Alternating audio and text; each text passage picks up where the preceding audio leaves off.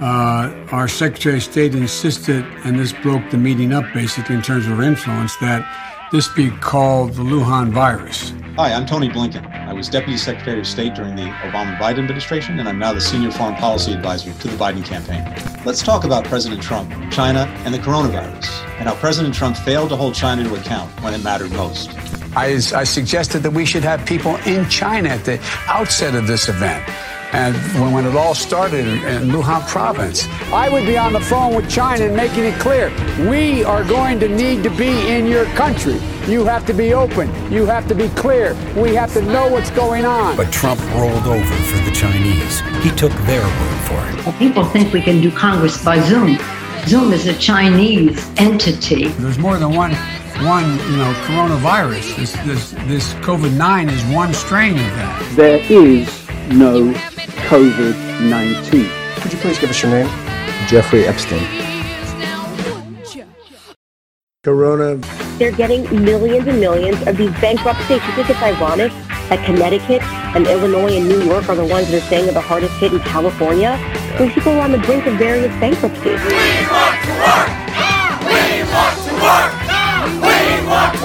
U.S. intelligence officials tell CNN they are investigating another possible source, suggesting the virus may not have originated naturally as China has advertised, but rather that it possibly started in a Wuhan lab. What would have happened if instead of just having a lot of jet fuel on this plane, they had had anthrax bacilli? So we could have people in the United States dying for what appears to be influenza when in fact it could be the coronavirus or COVID 19. Some cases have been actually diagnosed that way in the United States today. Corona. Like a lot of you at home, I've been rereading my Mark Fisher lately uh, in light of uh, coronavirus, and I thought um, I might read a little bit of this. This is from his essay uh, in Capitalist Realism Capitalism and the Real. At this point, it is perhaps worth introducing an elementary theoretical distinction from Lacanian psychoanalysis, which Zizek has done so much to give contemporary currency the difference between the real and reality. As Alenka Zupančič explains, psychoanalysis' positing of a reality principle invites us to be suspicious of any reality that presents itself as natural. The reality principle, Zupančič writes, is not some kind of natural way associated with how things are. The reality principle itself is ideologically mediated. One could even claim that it constitutes the highest form of ideology, the ideology that presents itself as empirical fact, or biological, economic, necessity, um, and that we tend to perceive as non ideological. It is precisely here that we should be most alert to the functioning of ideology. For Lacan, the real is what any reality must suppress. Indeed, reality constitutes itself through just this repression. The reality is an unrepresentable X, a traumatic void that can only be glimpsed in the fractures and inconsistencies in the field of apparent reality. So, one strategy against capitalist realism could involve invoking the reals underlying the reality that capitalism presents to us. Environmental catastrophe is one such real. At one level, to be sure, it might look as if green issues are very far from being unrepresentable voids for capitalist culture. Climate change and the threat of resource depletion are not being repressed so much as incorporated into advertising and marketing. What this treatment of environmental catastrophe illustrates is the fantasy structure on which capitalist realism depends. A presupposition that resources are infinite, that the earth itself is merely a husk which capital can at certain point uh, slough, slough off like a used skin, uh, and that any problem can be solved by the market. Um, and then he goes on to talk about the Pixar movie WALL-E as an example of that. Which that is always what uh, really makes me rethink Mark Fisher is you gave me the one on uh, the weird, right? Yeah. Uh, which is a great book, uh, but one of the last chapters is all about um, like uh, that Matthew McConaughey space movie where oh uh, Interstellar, yeah, where love is the greatest force in the oh, universe whoa. or whatever. um, I wanted to read that, but like I've seen so few of the things he's doing criticism of. I don't even really know how to dive into it. But maybe I'll just read that essay on uh, Interstellar. I haven't seen that. but I think uh, what he's talking about, you know, the the real versus reality. Uh, reality is this socially constructed uh, thing that we all kind of buy into, and then and this is like the kind of Lacanian thing, like lurking underneath reality is the real. And the like what is the real? The real is like as what he says like the like the unknowable x like we'll use an algebraic like term for it it is uh, it is fundamentally unknowable you can only see it in glimpses and it is like a traumatic void um and he gives a few examples like environmental collapse Right. is like one such real like our our reality is resting on top of it and we can only look at it in glimpse and starts um, and it's just and every once in a while it like breaks through uh, and that's like a traumatic occurrence when that happens um, and he points to a few others uh, like the the uh, pandemic of like mental health Ill- uh, issues Right. is one such real Yeah, really. um, another one he talks about that's very interesting is bureaucracy and kind of the oppressive nature of bureaucracy. Yeah. is another such real, and coronavirus is another such real. Uh, we have we've we are like all experiencing this kind of traumatic break in reality, and you can only look at it so long before uh, things start to get very weird. yeah. Yeah. Yeah. Well, get ready for things to get weird, Yeah. audience. Peter and I are doing left Operation Gridlock today.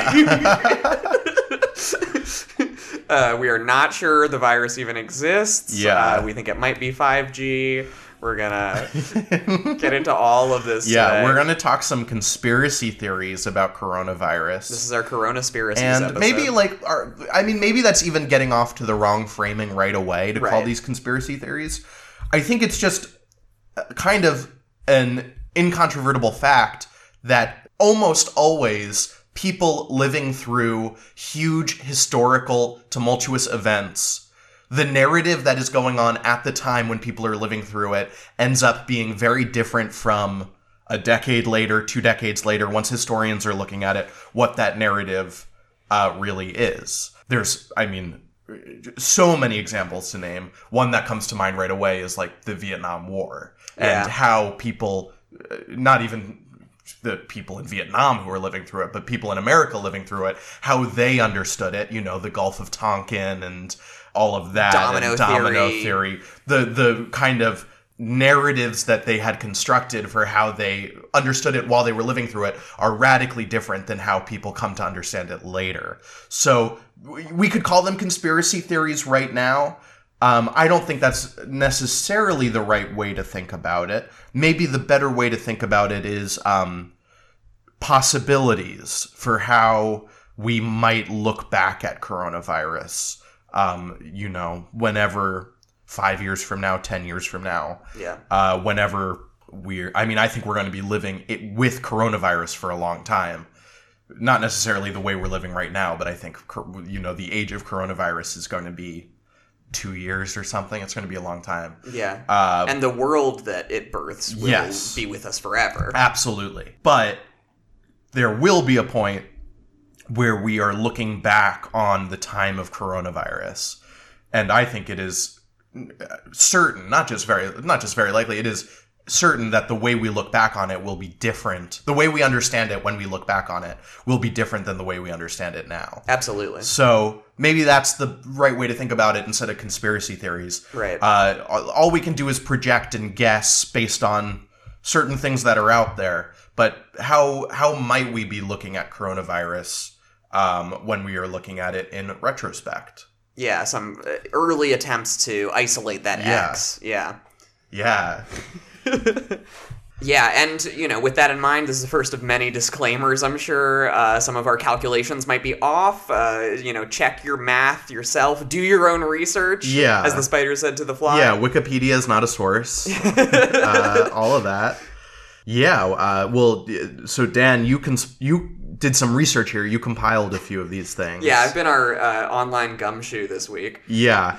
Uh, so I'm I'm less familiar than you are, but I'm I'm I want to believe I'm ready. I know. Yeah. So, uh, you will instantly believe these things, whether they're right Yeah. or wrong. Uh, so you know, you're my best uh, partner to talk this through. Uh, and yeah, we're gonna try to go. You know, some of these bleed into one another. Some of these, uh, you know, frames to look through the coronavirus, or uh, you know, sort of connections that people have made with it. Um, you know, things that people are trying to keep in the eye uh, as you know the spectacle moves on. And you know, I, I think we'll uh, do our best to try to distinguish one from another, uh, like one category from another, and uh, you know, we'll try to rate them as we go on a, a scale of one to five G's, as you said in Yeah. our tech, text conversation preparing for this Scale of one G to five G. Yeah, yeah. So uh, yeah, and uh, you know we'll. Uh, uh, I'm sure we'll talk about some recent news as we go as well. Like you can't really extract any of this from the political environment that we've been caught up in. I mean, Uh, we have to talk about Nancy Pelosi on James Corden. Oh my at god! some yes, point. yeah.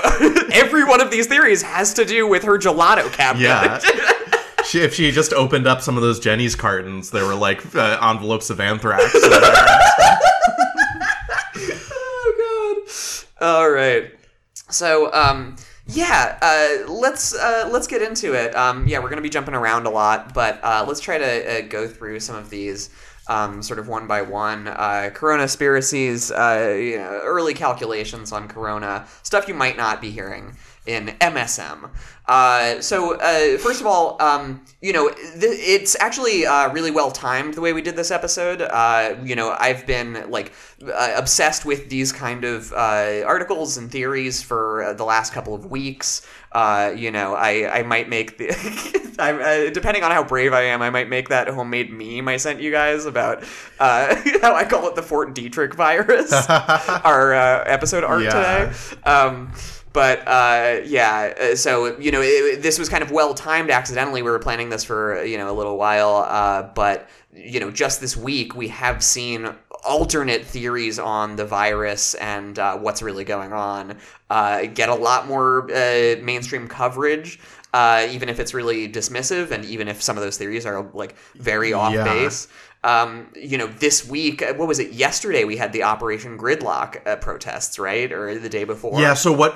These were these the protests in Michigan? Yeah. Uh, with, I mean, it basically was like a Trump rally. Yes, yeah. I mean, well, so that's how they dressed themselves. Everyone had like a MAGA hat on, Yeah, and you know, Confederate flag Blue Lives Matter flag, in Michigan. In Michigan, yeah. tons of Confederate flags. I mean, it's not like, of course, like Trump supporters in Michigan like wave Confederate flags, but it's just so silly. Yes. like, Yeah, right, yeah. And like, I mean, any idea that like the Confederate flag is anything but a symbol of white supremacy when you're flying it in Michigan, Yeah. like, yeah, yeah, in Lansing. yeah, Uh, and you know, I think there's something to the fact that uh, you know the way it was covered in the right wing press, which like uh, I, you know, a lot of our listeners might not be familiar with uh, because like most of the coverage I saw of this was pictures of people, you know, pressed against the glass, saying, you know, I thought this was a zombie apocalypse frame uh, from like a movie, but no, it's you know Trumpers in Michigan or uh, you know these clips of people that are cut off before they're really allowed to talk to make them look ridiculous. Uh, obviously, uh, these people are, uh, to large degree, ridiculous and horrid and disgusting. They're Americans, you know, Right. Uh, and they represent the kind of possibilities for politics that are available in the U.S. right now. Uh, but there is something to the discontent there. I think that uh, the liberal media often dismisses offhand. Uh, and you know, I, I think we're going to be associated more and more with these right wingers the more you question official narratives on uh, uh, what's going Oh on. Oh yeah, and I mean that's absolutely true, and I mean that was just the whole Sanders campaign too. Of like, course. just being conf- yeah. I mean it's like horseshoe horseshoeism, right? Right. Yeah. Yeah. And uh, it was interesting to see how the right wing press covered this too, because Michigan. Why was this protest so big in Michigan? It's Yeah. not really clear yet. Uh, but you know, Governor Whitmer in Michigan has been floated as Joe one of the possibilities for Joe Biden's running mate. Huh. And so a lot of the right wing press on this focused on so is this going to be Joe Biden's running mate? Uh, Whitler, as they're calling her, with like a little Hitler mustache. Gov- Governor Whitler. that is so good. It's amazing. These yeah. people are so good. And like you, you watch these videos of these people, uh, you know, they've got like their masks on that, like I'm sure they were wearing at their like three percenter rallies just a couple months ago too. Uh, but they they've like got their faces covered. They've got these amazing, you know, like horrific cowboy hats that have American flag print on them. And there's this clip going around of this guy saying, "Look, I just don't think we need to be as." Uh, reacting as harshly in this shutdown as we have been. Uh, you know, I did my research. I'm not sure it all adds up what the government is doing to react to this. And the reporter goes, But you have a mask, so are you worried? And he goes, Yeah. And then he starts to talk, and the clip is cut off Right. when it's on Twitter. So, Yeah. of course, he looks like a shithead. like gotcha. Yeah, like, I mean right. that's just what they're doing on like whatever channel, like CNN or whatever is now doing the like Daily Show, like Yes. Jordan Klepper things, Right. where it's like, uh, like yeah. Yeah, or, I mean, Uh, you- oh, uh, you ended your sentence in a preposition. I Yeah. think I won this one. Yeah, I mean, Yeah. everyone uh, keep in mind that uh, clip from a Daily Show in 2011 when John Oliver goes to Occupy Wall Street. People are starving. People are uh, struggling to pay their bills, pay their mortgage. They're being kicked out of their homes. Someone needs to take a stand. That sounds entirely reasonable. Uh, I think so. And you're dressed like a Viking. Uh, yeah, I mean, when 1% has so much money and the other 99% doesn't, it just doesn't seem right. The way our system, the capitalist system, is set up, I think inevitably eliminates the middle class. You know what my favourite part of that point is? You don't have crazy tattoos all over your face. I agree. Uh, you know, like Yeah. yeah, we're we're not endorsing Operation Gridlock here, but like keep in mind when these mass protests are happening, how the media is covering Yeah. them. Uh, might not be the best thing to regurgitate wholesale. So okay, so uh, yeah. Also, like, I mean, uh, definitely, we don't agree with this Trump guy that's protesting Governor Whitmer in Michigan. But it's not a contradiction to say we're overreacting, and yet you're still wearing a mask. Of course, yeah. That's there's no contradiction there. Right, and in fact, uh, Yeah. if you listen to That's some not of a these people- gotcha. no, it's Yeah. not. A, a lot of these people Yeah. are saying, "Look, I want to keep. Look, I live in rural Michigan. Uh, my you know old mother lives behind my house, and I'm not allowed to visit her. And you know my little like uh, my lawn fertilizer and uh, you know other ingredients for thermite store that I run in rural Michigan. Uh, like you know that's gotten shut down. Uh, can't we just wear masks and you know take precautions and still do some Yeah. business? Uh, like there, I mean, let's talk about that. If there are arguments against that, and I think there are many arguments against that uh, take, like let's talk about it. But yeah, don't call these people just totally beyond the pale because they feel so disconnected from what their government is doing. Yeah, and I mean also so like this is not what these Trump supporters are protesting, but like of course there have been huge overreactions. I mean, we're seeing videos every day of like six police officers like beating people up on buses Exactly. and like dragging them off the bus for not wearing a mask. I saw some video recently from Spain where like you know it's an example of like what we could never do in this country where it's like there's police officers at every like turnstile when you go into the the subway and they're just handing out masks Right. at every but that would never first of all you couldn't give some some like skinhead uh, Chicago PD guy like a bunch of masks and be like, yeah, you're basically a Walmart greeter for the subway turnstile. Right. Like, just politely give everyone a mask. Like that guy would throw them on the ground and like start wailing on people. No, yeah, which if- is all that our police does. Right. If you gave Yeah. them a, a temperature check gun, Yeah. they would say, "Why is it firing blanks?" Yeah, right. I mean, the, yeah, these people. We we've so all about this. yeah like that's all we've been seeing and i mean so many examples of police harassing people and beating people up and by the way when they're doing it half the t- more than half the time they're not wearing masks themselves That's right. and they're also not socially distancing right No. when they're beating people up No, that guy yeah who- they're not maintaining six feet when they're like punching people in the face No, that black doctor who was uh, caring for the homeless and got arrested. He got put in handcuffs. They took his mask off in front of his own house. His wife had to come uh, tell the cops that he actually lived there and show them his ID. I mean, yeah, it, like this this uh, pandemic is being used as every crisis is by governments around the world to crack down and Yeah. uh, you know uh, one of the first examples of this uh, I remember I showed you uh, like after we recorded one episode uh, you know uh, like that video from France in some banlieue like someone didn't have the proper uh, certificate they needed to go shopping, and so the cops are, yeah, you know, piling on this black woman. Uh, you know, they're not wearing masks. They're, uh, yeah, like brutalizing this person in public. Everyone around in the neighborhood seems to be black. Uh, yeah, I mean, this this policing is happening uh, exactly as you would imagine it would. The only functional institution in our society anymore is cops and prisons. Uh, right and i mean also i mean not that it would be justif- not that you could justify that under any circumstances of course but also it's not like we're getting clear directives from anybody like nobody has clearly said you need to wear i mean i guess as of yesterday i heard that like from the from lightfoot in chicago but like for the for weeks people were getting harassed by police for not wearing masks and there was no clear directive that you had to wear a mask Yeah, in particular Yeah. that that case in Philly where that guy got pulled off the bus by Yeah. like six cops. Uh, and people were texting the public transit authority in Philly saying like give us some clarification on this and they texted back you don't need to wear a mask on a bus. Yeah. Like that wasn't the rule at the time. So uh, right okay. So yeah we don't have to buy into like candace owen kind of uh, theories that you know new york is just use is inflating its numbers of coronavirus to get debt relief uh, to have some questions about how the government is responding to this. Right, and as you said, uh, the the lamestream media uh, and the uh, demon rats Yes. uh, have a lot of, I mean, have an agenda which is to conflate any kind of criticisms of how this is being managed with, uh, you know, the most vile Trump supporters. yes yeah yeah the worst Yeah. things in our society Yeah. Yeah, and it's it's also, I mean, uh, that kind of separation is meant to push you toward those kind of uh, theories as well. Like, I, you know, sometimes I'm this close to saying Lugenpresse on Maine, you know, but like.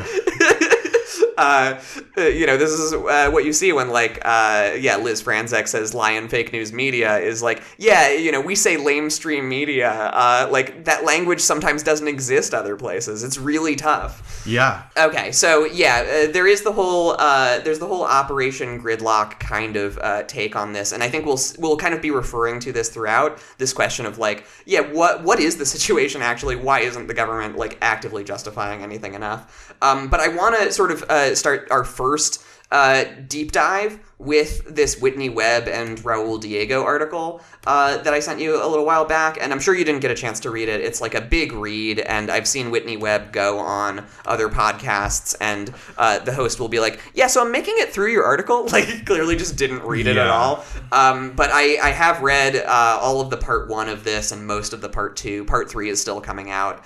Uh, but yeah, so Whitney Webb, who uh, you know most people might know from working at Mint Press, which like uh, friend of the show Alex Rubinstein uh, worked at Mint Press for a while, uh, wrote some great stuff for them. Whitney Webb is a big Mint Press standard. I think runs or ran uh, their podcast for a while, um, and you know uh, she's like much more on the edge of uh, the kind of acceptable. I mean, like Alex Rubinstein for a lot of people is unacceptable because he worked for like RT or whatever. Uh, but Whitney Webb, you know, will go on like conspiracy theory podcasts and stuff like that. And uh, I think she is pretty reliable, but she's definitely like more on the uh, fringe in terms of alt media stuff. So this uh, article that she's published recently, uh, "All Roads Lead to Dark Winter." This is on a website called The Last American Vagabond, and like, yeah, you you know, look into this website. Like, not all of it is stuff you should buy into wholesale. Like, again, Of course. do your own research. Yeah. All this shit. Uh, what website is? I would ask Yeah, you. you know? of course. Um, but uh, yeah, so on Last American Vagabond, uh, Whitney Webb and uh, this other author, Raul Diego, have been publishing this three part series on some of the less publicized aspects of the kind of history of coronavirus, and uh, particularly the companies that are involved with dealing with the crisis. And so this first one is uh, called All Roads Lead to Dark Winter. And for the people who, you know, kind of my first introduction to alt theories about the coronavirus or whatever you want to call them. Uh, like my introduction, I think, like a lot of people, was uh, stuff like that global research article that went around that was suggesting that coronavirus came from the U.S. uh, that it might have been like a bioweapon, uh, you know, kind of project developed in the U.S., either gone wrong or gone right. Uh, and you know, talking about like the, this global research article is you know saying like, yeah, there are five strains of coronavirus, and the U.S. is the only one with all five. Uh, and they will cite like some you know Taiwanese news channel, and the link is already broken. Like that stuff, I really don't put a lot of stock in. It, but some of and uh, you know I've I've talked to uh, people who you know are into these uh, kind of theories a lot more than I am even, and they will say uh, uh, you know yeah look at a lot of these like the virus came from America articles and a lot of them are just padding. It's a lot of people who like they can't afford to be a real journalist and so they're just padding their word count, um, and there's not a whole lot there. Uh, this, on the other hand, the All Roads Lead to Dark Winter Whitney Webb article, I think is really good on this and gives you a good idea of like when we talk about like Fort Detrick, what are we actually referring to? What is there to talk about in terms of this stuff? So uh, I want to just read uh, from a, uh, the beginning of it a little bit and uh, then get more into the details of uh, this kind of take on coronavirus.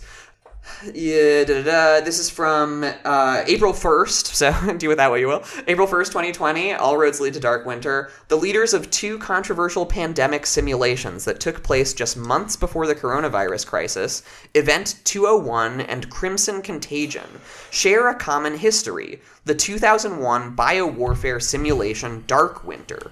Dark Winter not only predicted the 2001 anthrax attacks, but some of its participants had clear foreknowledge of those attacks. So, uh, you know, you've at least listened to the TrueAnon app on the anthrax attacks. Uh, what, Yeah. What is your take on the anthrax attacks, like, I- going into this? Yeah, I I don't know enough about it to like have a take. I mean, there isn't even really an official story. Like I, I I nearly just said, you know, clearly the official story doesn't add up, but I don't think there even is an attempt to have an official story that connects all the dots with the anthrax. We're talking about the anthrax the the anthrax uh like what i don't even know what to call it it Right. was shortly after 9-11 panic, the there was and there was envelopes of anthrax being sent through the mail to like members of congress Yes. So this Yeah. the first uh, envelope I think was received, or the first I, no, I think the first envelope was received, and the diagnosis didn't come until a little bit after that. But the first envelope with anthrax in it got to someone on September eighteenth. 2001 so a week after 9-11 happened uh, which means it came through the mail it was sent earlier right? This is in the week following 9-11 these letters started going out to members of the mainstream media. Uh, judith miller famously got a hoax anthrax letter. She got an envelope with uh, an inert white powder in it that turned out not to be anthrax uh, judith miller who was famous at the new york times for buying every government story about uh, saddam Right. having WMDs, uh, about them uh, having a bioweapons program in Iraq, all this kind of stuff. Turns out Judith Miller actually was a par- was involved in uh, Dark Winter in this simulation. So, uh, and you know, also these an- real anthrax got sent to other journalists and to, like you said, members of Congress. I think members of the Senate. Uh, and like all democrats too All Democrats. and this was happening right during the push to like pass the patriot act That's right. And in particular, it got sent to particular, I think, Senate Democrats, if I remember correctly, who were holding up passage of the Patriot Act by saying, wait a minute, give us time to read this first. What are we actually talking about here? And then all of a sudden, they get these letters with anthrax in them. And then everybody freaks out, and the Patriot Act somehow gets passed a lot quicker. Yeah, it was sent. Uh, I'm on the Wikipedia page for Yeah. it. Letters containing anthrax spores were mailed to several news media offices and to Democratic senators Tom Daschle and Patrick Leahy. Right. Killing five people and infecting 17 others. Uh, and then there was a. The, this article says it was a copycat hoax letter containing harmless white powder was opened by reporter Judith Miller. Right. So uh, this article opens just to give some background onto the context, like let's say, of these anthrax attacks that happened in 2001. During the presidency of George H.W. Bush in the early 1990s, something disturbing unfolded at the U.S.'s top biological warfare research facility at Fort Detrick, Maryland. Specimens of highly contagious and deadly pathogens, anthrax and Ebola among them, had disappeared from the lab at a time when lab workers and rival scientists had been accused of targeted sexual and ethnic harassment, and several disgruntled researchers had left as a result. In addition to missing samples of anthrax, Ebola, hantavirus, and a variant of AIDS, didn't know that there were very many variants of AIDS. Uh, two of the missing specimens had been labeled unknown, an army euphemism for classified research whose subject was secret, according to reports. The vast majority of the specimens lost were never found, and an army spokesperson would later claim that it was, quote, likely some were simply thrown out with the trash. An internal Army inquiry in 1992 would reveal that one employee, Lieutenant Colonel Philip Zack, had been caught on camera secretly entering the lab to conduct unauthorized research apparently involving anthrax, the Hartford Courant would later report. Despite this, Zack would continue to do infectious disease research for pharmaceutical giant Eli Lilly and would collaborate with the U.S. National Institute of Allergy and Infectious Disease, NIAID, uh, throughout the 1990s. The Courant had also noted that a, a numerical counter on a piece of lab equipment had been rolled back to hide work done by the mystery researcher, later revealed to be Zack, who left the misspelled label anthrax in the machine's electronic memory. The Courant's uh, report further detailed the extremely lax security controls and chaotic disorganization that then characterized the U.S. Army Medical Research Institute of Infectious Diseases, USAMRIID, lab in Fort Detrick. So when people talk about, you know, Fort Detrick in Maryland, uh, they're usually specifically talking about uh, USAMRIID, is this uh, U.S. Army Medical Research Institute of Infectious Diseases. Uh, there is just no way to categorize USAMRIID other than it's a biowarfare lab that the US government runs. Right. They produce and keep and maintain and test biological weapons, uh, weapons of mass destruction. this same lab, this is back to the article. This same lab would a decade later be officially labeled as the source, officially labeled as the source of the anthrax spores responsible for the 2001 anthrax attacks. Yeah, so it's it's not controversial that the anthrax in the 2001 attacks came from Fort Detrick. That's right. That's not. I don't think they've necessarily pointed to a specific person that was responsible. That's right. And in fact, it's, yeah, it's not a con. It's it's incontrovertible that it, it came out of uh, Fort Detrick. That's right. A lot of people, when they remember the early days after 9 11, they think, oh, yeah, there were all these other attacks. There were all these weird things like the anthrax attacks. Terrorists were sending anthrax through the mail. Well, yeah, I mean, some terrorist was, but that terrorist might have been the U.S. government. Yeah. Uh, and so exactly like the the last person who was accused by the government, I think by the FBI, of being the person responsible for the anthrax attacks was one of the researchers at USAMRIID at Fort Detrick, uh, who killed himself, quote unquote, Yeah. before he was able to be put on trial, and the investigation ended. Sound like anything you've heard of? Yeah. Uh, so yeah, uh, He broke his high um, yeah. So, right. There's a lot that remains unknown or controversial about the 2001 anthrax attacks. But what is agreed on by everyone is that it came from Fort Detrick and it was being sent to Democratic con- members of Congress who were trying to hold up the passage of the Patriot Act. those are the uncontroversial facts. Yeah. Nobody disputes those. Yeah. Yeah. And, you know, the more you look into the history of this lab, the weirder the history gets, and the more, uh, again, holes we have in what was going on there. Uh, and, you know, it's very possible we will never know the full story of what happened in 2001 with these anthrax attacks, uh, let alone, you know, what's Yeah. going on now, uh, he intoned grimly. But yeah, these are some of the facts. Uh, as the investigation, this is from the article, as the investigation into the 2001 anthrax attacks unfolded, accusations from major U.S. newspapers soon emerged that the FBI was deliberately sabotaging the probe to protect the anthrax attacker, and that the CIA and U.S. military intelligence had refused to cooperate with the investigation. The FBI did not officially close their investigation into the 2001 anthrax, anthrax attacks, nicknamed Amerithrax, until 2010, and aspects of that investigation still remain classified. Mo- more recently, so this is where you know we start to get into recent history. Uh, this past July, that's July 2019, the same Fort Detrick lab would be shut down by the CDC after it was found that researchers did not maintain an accurate or current inventory for toxins and, quote, failed to safeguard against unauthorized access to select agents. Yeah. They they left the smallpox fridge open. Yes, Like, yeah. like seriously. Yeah. Like yeah. They um yeah, they left they left like the keys uh on the like uh right next to the like lock box for uh like they left the keys in the lock for uh bubonic plague. Yeah, Mr. Yeah. Bean got an MD really Yeah. quickly somehow. came out of South Africa Yeah. where he was studying. yeah, the the um yeah, all of the the the lab techs are like putting their lunches in the same fridge that they're like they have like frozen vials of like mammoth flesh that like are, are harboring diseases we can only imagine. It's like, oh, is this your yogurt or is this my uh, petri dish of uh, of anthrax?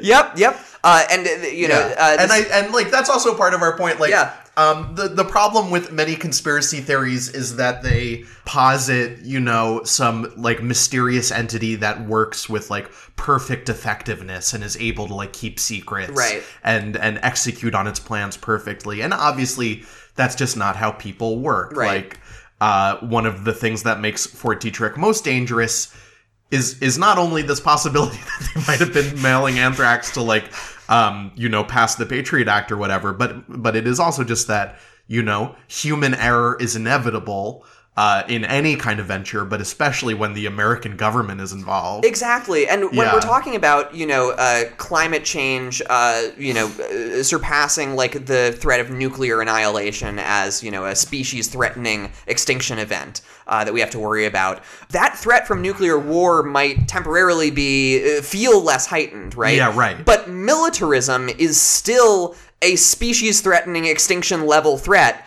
To humanity, Yeah. right? Uh, whether it is nuclear war, uh, which again could happen any day. Israel has nukes, Pakistan has nukes, India has nukes. Uh, if you if you really believe that India has a fascist government, th- sorry, they have nukes now. Yeah. uh, it's out of our control what happens with those. But certainly, if the U.S. is maintaining a bioweapons lab that has stuff as dangerous as anthrax and two samples labeled unknown, yeah and they're just like losing shit Right. yeah I mean, uh, forget. Yeah, imagine there is no well-oiled machine that is conspiratorially, you know, siphoning off some Yeah. of this stuff. At least to have it somewhere where you don't know. Yeah, even if you believe, despite like some really compelling evidence, that that's just insane conspiracy theorizing. Uh, like the CDC tried to shut them down because they suck at this. Yes. and they they're they're uh, yeah. like I mean the yeah I mean it like if you're yeah you're working in the military and like you know you like crash too many planes or whatever or you're like a complete incompetent fuck up You go right to Fort yeah they send you to Fort Detrick like uh, yeah to like mislabel anthrax vials right, and shit right. Yeah. And this is something that when you look into uh, 9/11 truth stuff, uh, like whatever it is, uh, any kind of like conspiracy theory shit, uh, something that's consistent is like the stuff that is incontrovertible is just the uh, the level of incompetence cannot be accidental at some point. Like the chaos in F- the Fort Detrick USAMRIID biowarfare lab, uh, like seems intentional. Yeah, and right, and at a certain point, it has been this way for decades, and people are aware of it. So at a certain point, yeah, right, they just they're either okay with it, or it's kind of the point of it, Right. or or something, Right, Like, yeah, right. but I mean, it, it's not just like this. um uh, you know this like uh, overlooked thing like how could this have happened like they've th- this has been on their radar for like decades Seriously. And so just to get back into, you know, the more recent timeline. So in this past July, July 2019, the CDC shut down the Fort Detrick lab. The closure of the lab for its numerous breaches of biosafety protocols would be hidden from Congress, and the facility would controversially be partially reopened last November, before all of the identified biosafety issues were resolved. Now, people might not understand like the timeline of coronavirus, right? Yeah. Uh, especially because we keep hearing that you know China uh, delayed this uh, reporting by six days in January, and so they need to be wiped off the face of the earth now. But cases have been documented as far back as November in China that were misdiagnosed as the flu at the time, but have been posthumously or retroactively diagnosed positively as coronavirus. Like there were cases in November of this stuff, and sorry, Fort Detrick did open up again without fixing any of these issues in November. Okay. yeah So just to keep that in your mind as we go forward, all right. Uh, the same day that the lab was controversially allowed to partially reopen, uh, which was the result of heavy lobbying from the Pentagon, local news outlets reported that the lab had suffered, quote, two breaches of containment last year, though the nature of those breaches and the pathogens involved were redacted in the inspection findings report obtained by the Frederick News Post. Notably, USAMRIID has, since the 1980s, worked closely with virologists and virology labs in Wuhan, China, where the first epicenter of the current novel coronavirus COVID 19 cases emerged. The Chinese government has since alleged that the virus has been uh, brought to China by members of the U.S. military, members of which attended the World Military Games in the country last October. Okay, and so this is where I also want to give a disclaimer for Whitney Webb as well, because I've, li- I've listened to her on a bunch of podcasts to prepare for this app and stuff like that. And I, I love her. I think she's a really important independent journalist, blah, blah, blah. Um, I do think she is a libertarian. Yeah. And I don't think she's totally trustworthy on these issues of like understanding empire and US empire as it functions in the world totally. Uh, you know, I, I saw her on one podcast say stuff like, you are right to distrust China. I'm going to be pretty upfront and, and just admit that I um, am just a big critic of the co- government in general, the state in general, just as, you know, an entity. Yeah, I think you're right to d- distrust China. I think, um, you know, I think honestly, um, there's a problem in independent media where like a lot of people that are critical of the U.S. government tend to be really sympathetic to either China or Russia or, or any other rival state.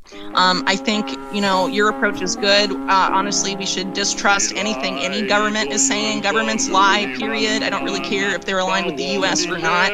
They're just that's just you know the precedent that like governments lie when it's in their interest to lie. That's what they do. You know, and she has talked about uh, this is true that uh, Wuhan, China has uh, the you know uh, as as Joe Biden uh, calls it, Luhan Province in China, uh, actually does have the most advi- advanced uh, bio weapons research, or not bio weapons as they call it, but like uh, you know, uh, like serious bio agents lab uh, that's run by the military in China is in Wuhan.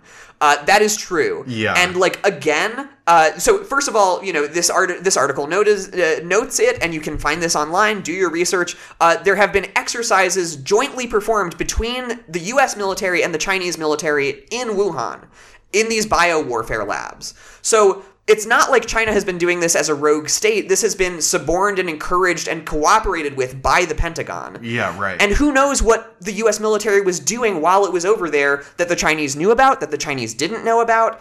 Uh, and again, you know, like with nuclear weapons, uh, why wouldn't China have bioweapons labs if the US has yeah. them?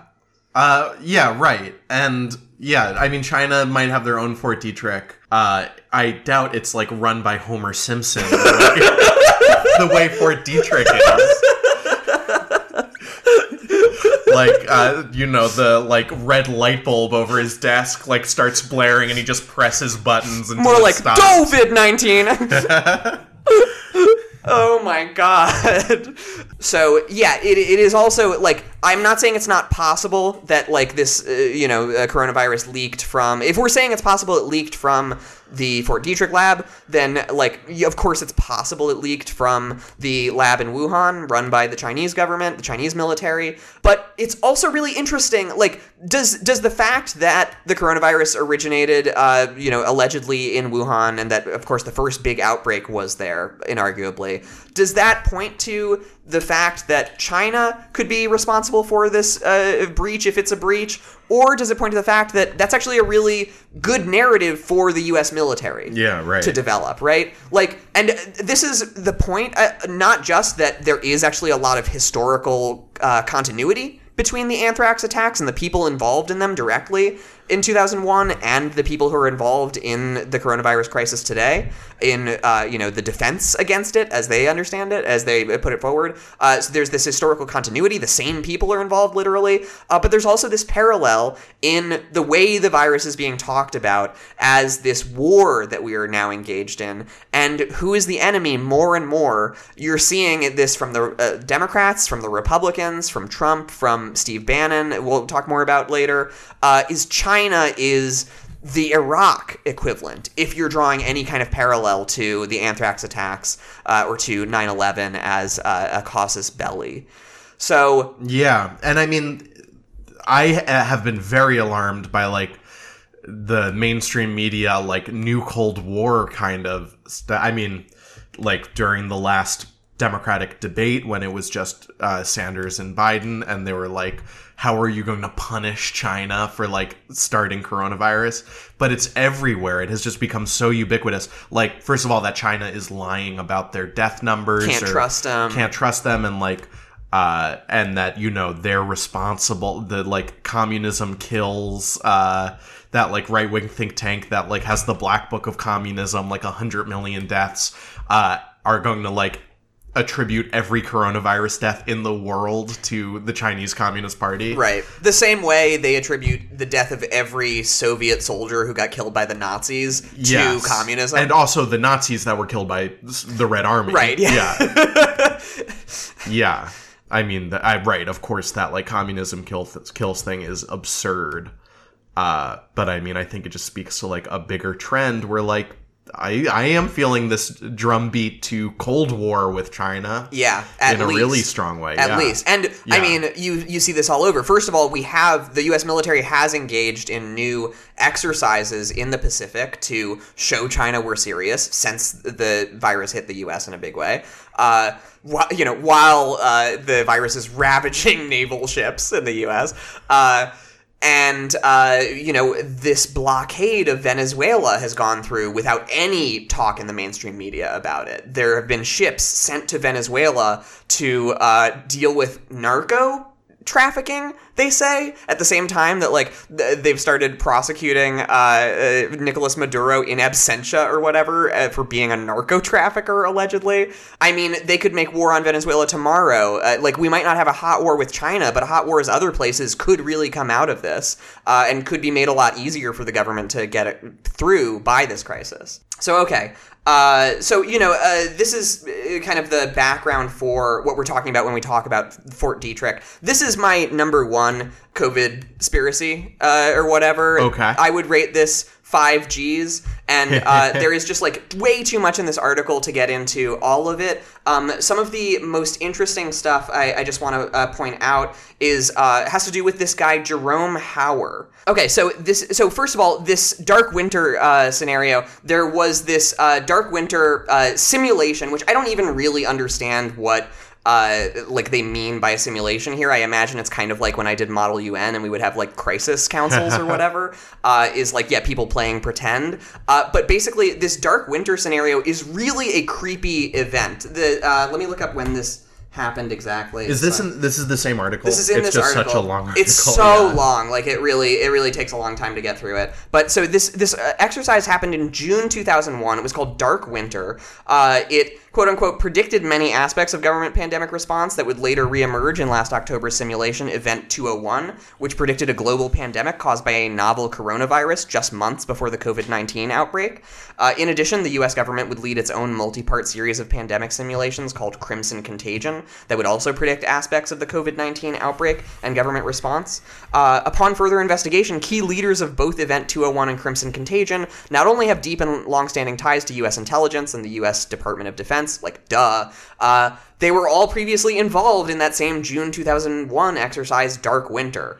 Uh, and you know this goes on like really it would take us way too long to read all of this uh, but so dark winter was done in june 2001 it was basically an uh, a- a simulation uh, where yeah a bunch of like the big minds uh, behind the neocon movement and like judith miller was involved in this uh, scenario this uh, simulation uh, they played out what would happen if a smallpox it wasn't anthrax but it was smallpox attacks started breaking out across the us and uh, like people who were involved in uh, and you know the the simulation suggests officially within its terms that Saddam Hussein was using Soviet biowarfare experts to get smallpox out through uh, like Al Qaeda type groups. They call them like Islamic extremist groups in Afghanistan. It is just the whole script for the 9 11 theory and the theory to go to war after 9 11, but prepared in June 2001, and it is very creepy.